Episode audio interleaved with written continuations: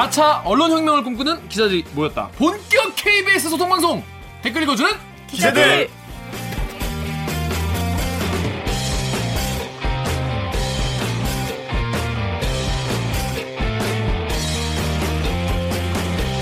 이게 말이 됩니까? 저비용 고퀄리티를 추구하는 사내수공업 방송입니다.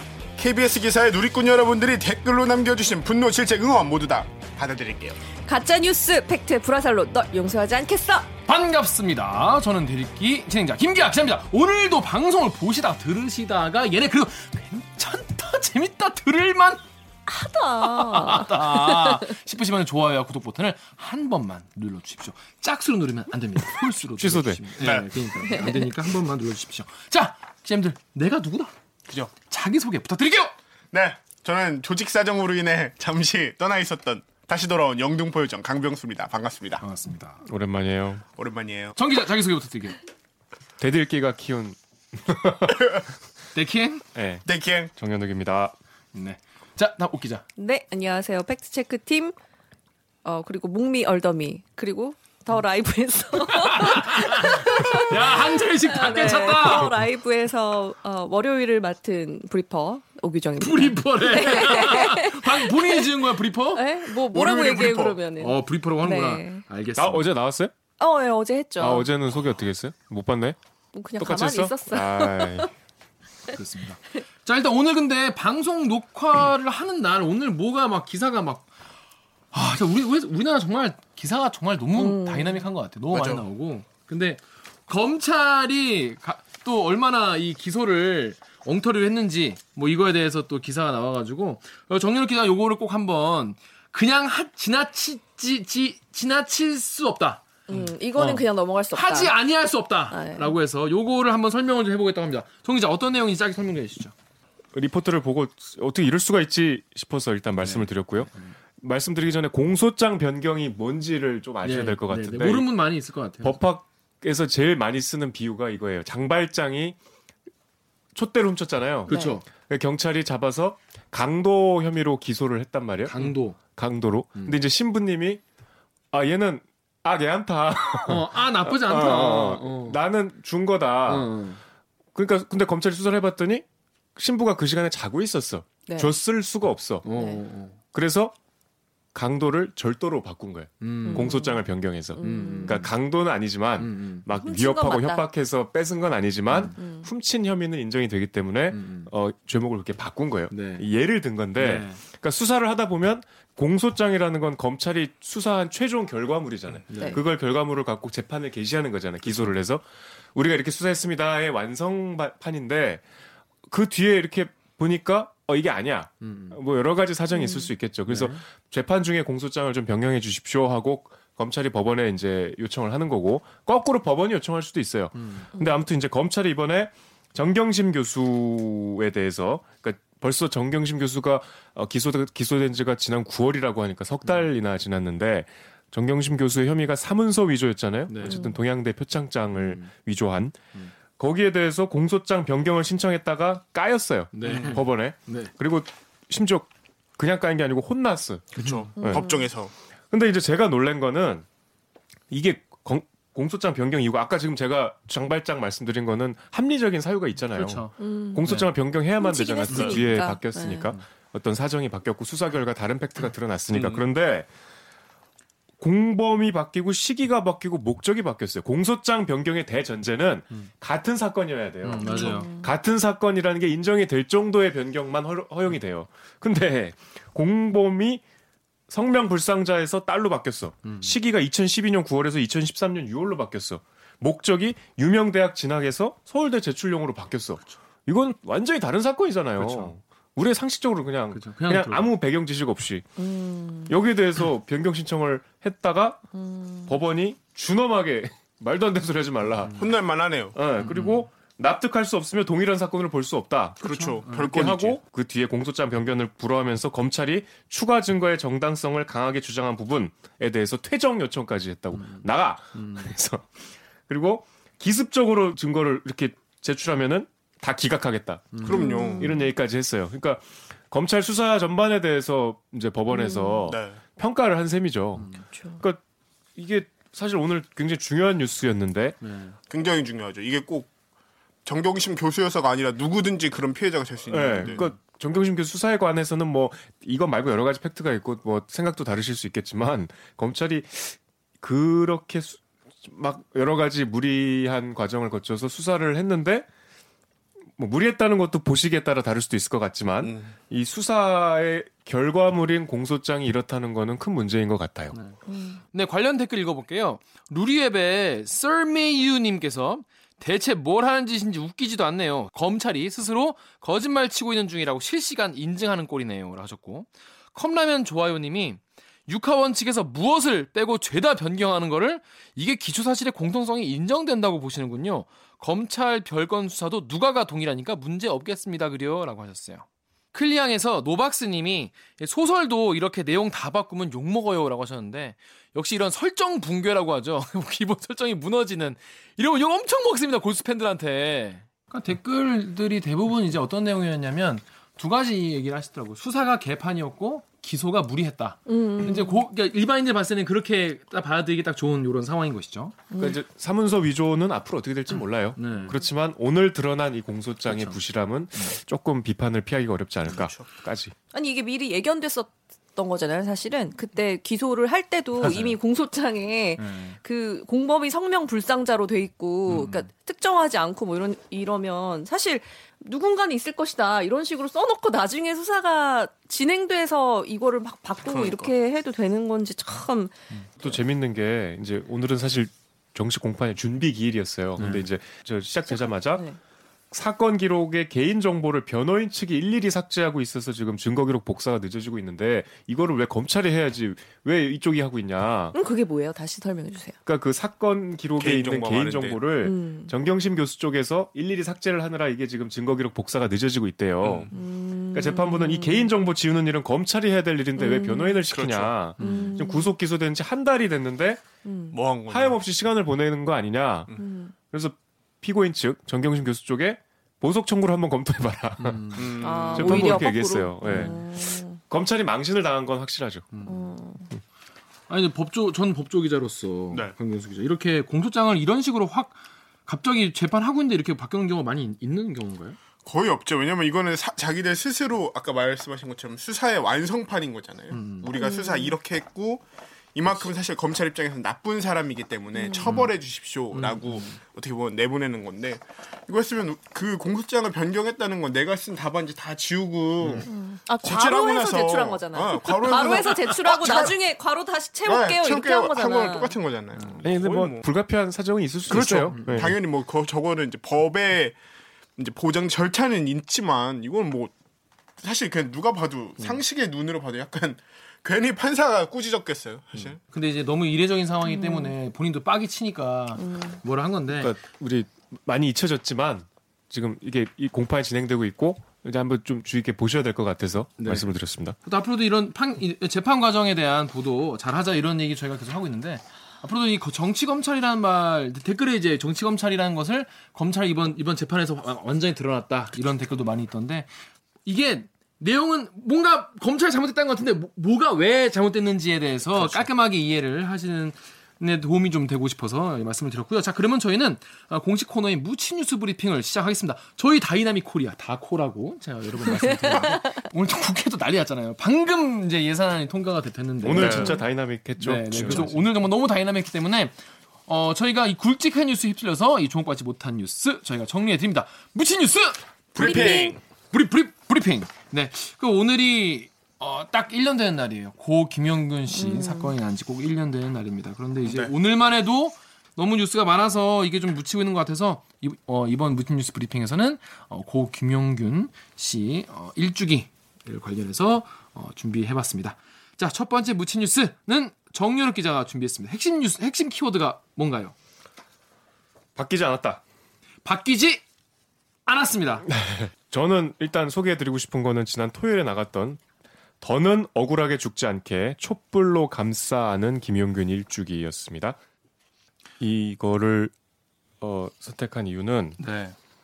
이날 이제 주말이라 제가 멘트를 했는데 뭐 리포트 보신 분은 다 똑같으실 거예요. 그 방송 중에도 눈물이 나올 정도로 이날 이제 추운 아주 추운 날이었는데 지난 주말에 네. 추모 대회에서 그 고 김용균 씨 어머님 김미숙 씨가 음 리포트에 나온 녹취는 이제 처음 맨, 말씀하실 때 초반이었어요. 내 분신을 잃어버렸기에 허망한 삶이 되어버렸고 하면서 우리 방송 리포트에서는 좀 이례적으로 그 뒤에 말을 잊지 못하고 길게 흐느끼시는 장면을 다 담았어요. 예, 오늘이 이제 일주기잖아요. 그래서 이제 오늘은 여러 가지 좀, 좀 냉정하게 그동안 1년 동안 무엇이 바뀌었나를 짚어보는 기획 보도가 몇 개 있었는데 이제 그 중에서 뭐 조간에도 몇 번 나왔어요. 그 김용균법이라고 불리는 산업안전보건법 개정안의 허점. 그래서 뭐 위험의 외주화를 막자고 이제 김용균 씨가 돌아가신 직후에 국회에서 처리가 됐잖아요. 이제 시행이 내년 1월부터인데 음, 여전히 일부 위험 물질은 하청이 가능하고 그다음에 뭐 철도 발전 건설 조선 이런 것들은 아예 빠져 있고 그다음에 사업주도 어, 가중 처벌을 해도 벌금형에 그칠 정도로 처벌 수위가 가볍고 어 그다음에 재해가 발생해도 전면 작업 중단까지는 못 할 필요가 없고 뭐 그런 이제 구멍들이 있다는 얘기까지 오늘 나왔습니다. 네. 일단 그 저희 뉴스가 늘 이제 분량이 이제 9시 뉴스는 리포트니까 짧잖아요. 보통 한 1분에서 2분 정도 남짓인데 근데 그러다 보니까 이제 어, 김용균 씨 어머님 그러니까 김미숙 씨의 말씀을 다 전달해드리지 못한 면이 있었어요. 그래서 저희가 어, 어, 저희 댓글 읽어주는 기자들을 통해서 어, 김용균 씨, 고 김용균 씨 어머님 김미숙 씨의 발언을 어, 전부는 아니지만 한번 어, 그날 그 아까 말씀드린 그날 추운 날 네, 네. 그날 말씀하신 내용을 저희가 한번 어, 들어보는 시간을 어, 갖도록 하겠습니다. 사랑하는 아들 영균아, 너 사고 소식을 접한 지가 엊그제 같은데 어느덧 1년이 다 되었구나. 엄마이기에 강할 수 있고 또 그러기에 한없이 무너짐을 느끼며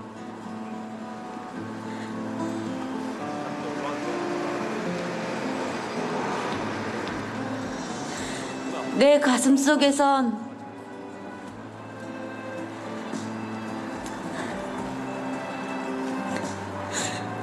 우리 가족의 삶을 송두리째 무너지게 만든 이 나라가 한없이 원망스럽고 너를 지켜내지 못한 내 스스로가 아직도 살아보겠다고 꾸역꾸역 밥을 먹고 살고 있다는 게 그 자체가 비참하구나.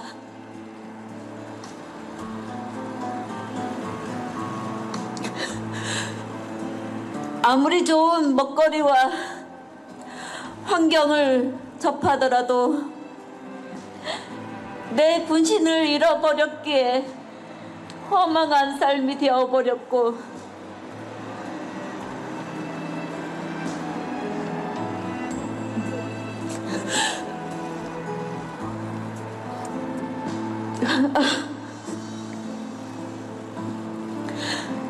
이 세상은 더 이상 나에게 큰 의미도 없고 즐거움과 행복은 이미 남, 남들만이 가질 수 있는 나와는 거리가 먼 것처럼 느끼며 살고 있단다.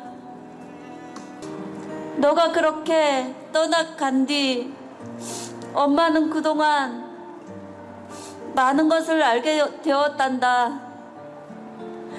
TV 속에 보여지는 세상과 현실은 너무나 다르다는 것을 느꼈고, 일하는 현장은 구조적으로 안전이 방치되어 너처럼 억울하게 죽는, 죽고 다치는 사람들이 그동안 수만 명에 달한다는 것을 보고 얼마나 놀랐고 분노스러웠던지 지금도 매일 산재 사고를 접하며 소가리를 하고 있단다. 아직 엄마는 이곳에서 할 일이 많단다. 너를 비록 살릴 순 없지만 다른 사람들이 우리처럼 삶이 파괴되는 것을 막고 싶단다.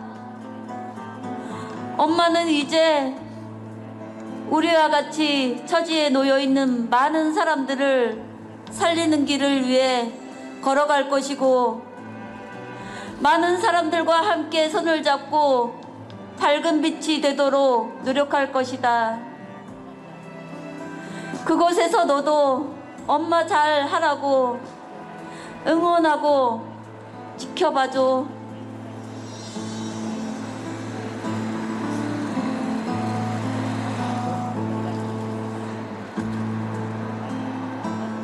아무리 불러봐도 대답 없는 내 아들 용균아. 많이 보고 싶고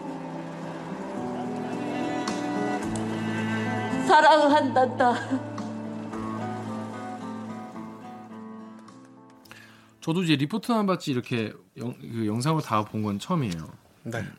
강 기자 어떻습니까?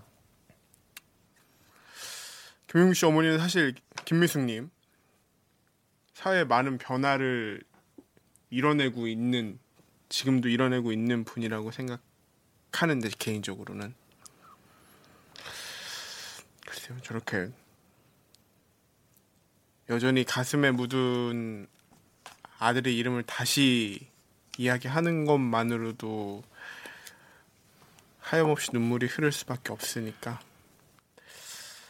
글쎄요 뭐라고 뭐라 저런 이야기 하시는 모습을 보면은 뭐라고 말을 더 해야 할지를 잘 모르겠어요. 그러니까 저는 살면서 저 정도 크기의 슬픔은 아직 제 인생에서 겪어보지는 않은 것 같아요. 그러니까 저희가 이제 세월호 유가족 분들도 이제 말씀하실 때마다 눈물을 흘리고 또 김윤균 씨, 고 김윤균 씨 어머님 김민석 씨도 말씀하실 때만 눈물을 흘리시는데 잊혀지지 않는 고통과 슬픔이구나. 내- 내가 내가 감히 짐작할 수도 없는 크기의 그런 것이구나라는 생각을 볼 때마다 하게 됩니다.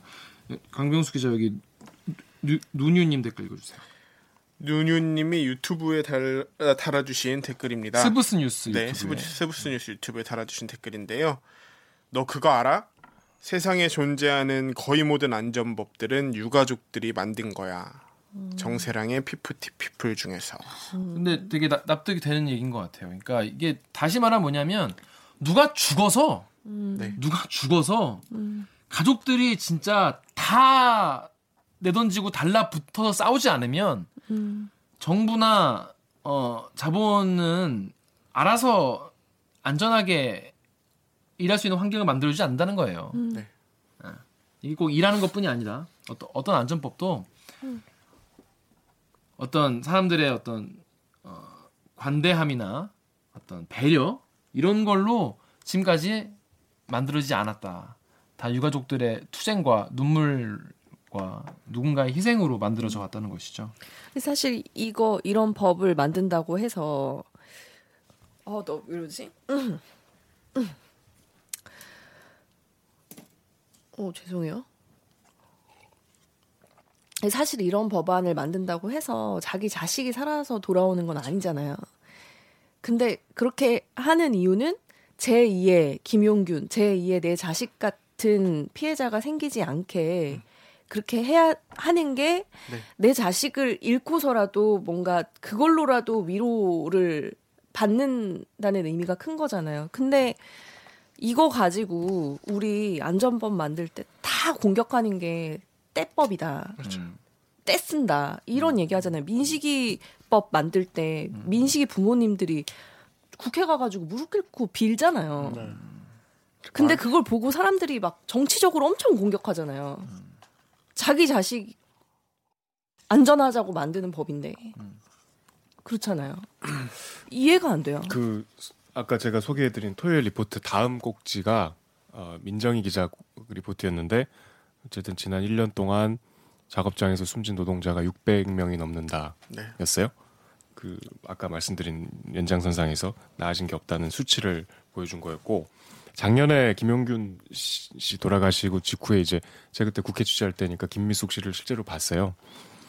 그러니까 그저 한노이 이제 법안 논의하는 거 앞에서 앉아 계시는 걸 지켜봤는데 개인적으로 그때 좀 궁금했거든요. 정말 고생하셨거든요. 국회에서 막 밤도 새고. 이분이 두 가지 말씀을 하셨어요. 지금 옥 기자 얘기한 것처럼 첫째로 김용균 씨가 저기 돌아가신 지 6시간 지나서 발견됐어요. 음. 그것도 시신이 아주 처참한 상태로 자기 자식이 일터에 나가서 목숨을 잃은 것도 고통스러운데 그 마지막 장면이 얼마나 어, 지금도 아마 생각나실 텐데 생각나시는 게 아니라 한순간 잊지를 못하시겠죠. 다른 애들은 이렇게 처참하게 죽으면 안 되지 않냐 요 말씀하셨고 그다음에 이제 근데 도대체 이걸 왜 내가 해야 되냐 정부가 해야 되는 일 아니냐 그쵸. 나는 이해할 수가 없다 이래요.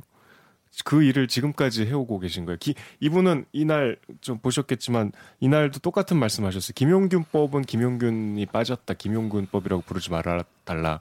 그러니까 여전히 부족한 법이라고 이제 생각을 하시는 거예요. 이분은 정말 정말 이제는 이럴 이유가 없어요. 사실은 자기 아들은 이미 목숨을 잃었고 1년이 지났고 근데 지금도 추운 거리에서 저러고 계시잖아요. 정말 열심히 하시고 정말 고통스럽게 싸우고 계시거든요. 네. 어, 그리고 그 죽음이 지금 1년이 지나도록 말씀하신 대로 똑같이 아픈 상태라는 걸 우리가 현장에서 보면 너무나 깊이 공감을 할 수 있는데 뭐 답답하죠. 그래서 여기 트위터 키라라 댓글을 우리 정유혁 기자가 좀 읽어주세요. 아, 키라라님. 누군가 희생될 때마다 이름을 딴 법이 늘어난다. 하지만 차별금지법에는 차별당하는 사람들이 없었고 아니나 다를까 김용균법에도 김용균이 없었다. 정확하네요. 이게 뭐 이 법에도 사실 적용이 안 된다면서요? 김용균 씨 상황이. 그 저기 전기 업종 태안화력 발전소 같은 경우에는 전기 업종으로 들어가는데 이 전기 업종 같은 경우에는 이 도급 금지나 이런 거에 대상에서 빠져 있다고. 그 꼭 보셨으면 좋겠는 게 그 현장을 그 사고 직후에 여당에서 갔어요. 음. 그리고 이미 그 뒤에 이제 언론에서 몇 번 공개가 됐는데 그냥 우리가 막연하게 작업하다 숨진 이게 아니라 그, 그 현장의 사진이라도 한번 보세요. 정말 무서워요. 그 기계의 무시무시한 그, 그 기계 속으로 지금도 들어가서 이거 해야 된다는 거잖아요. 음. 일하다 죽지 않을 권리라고 얘기하는 게 그게 우리 19세기에 자본주의가 처음 도입돼서 막 음.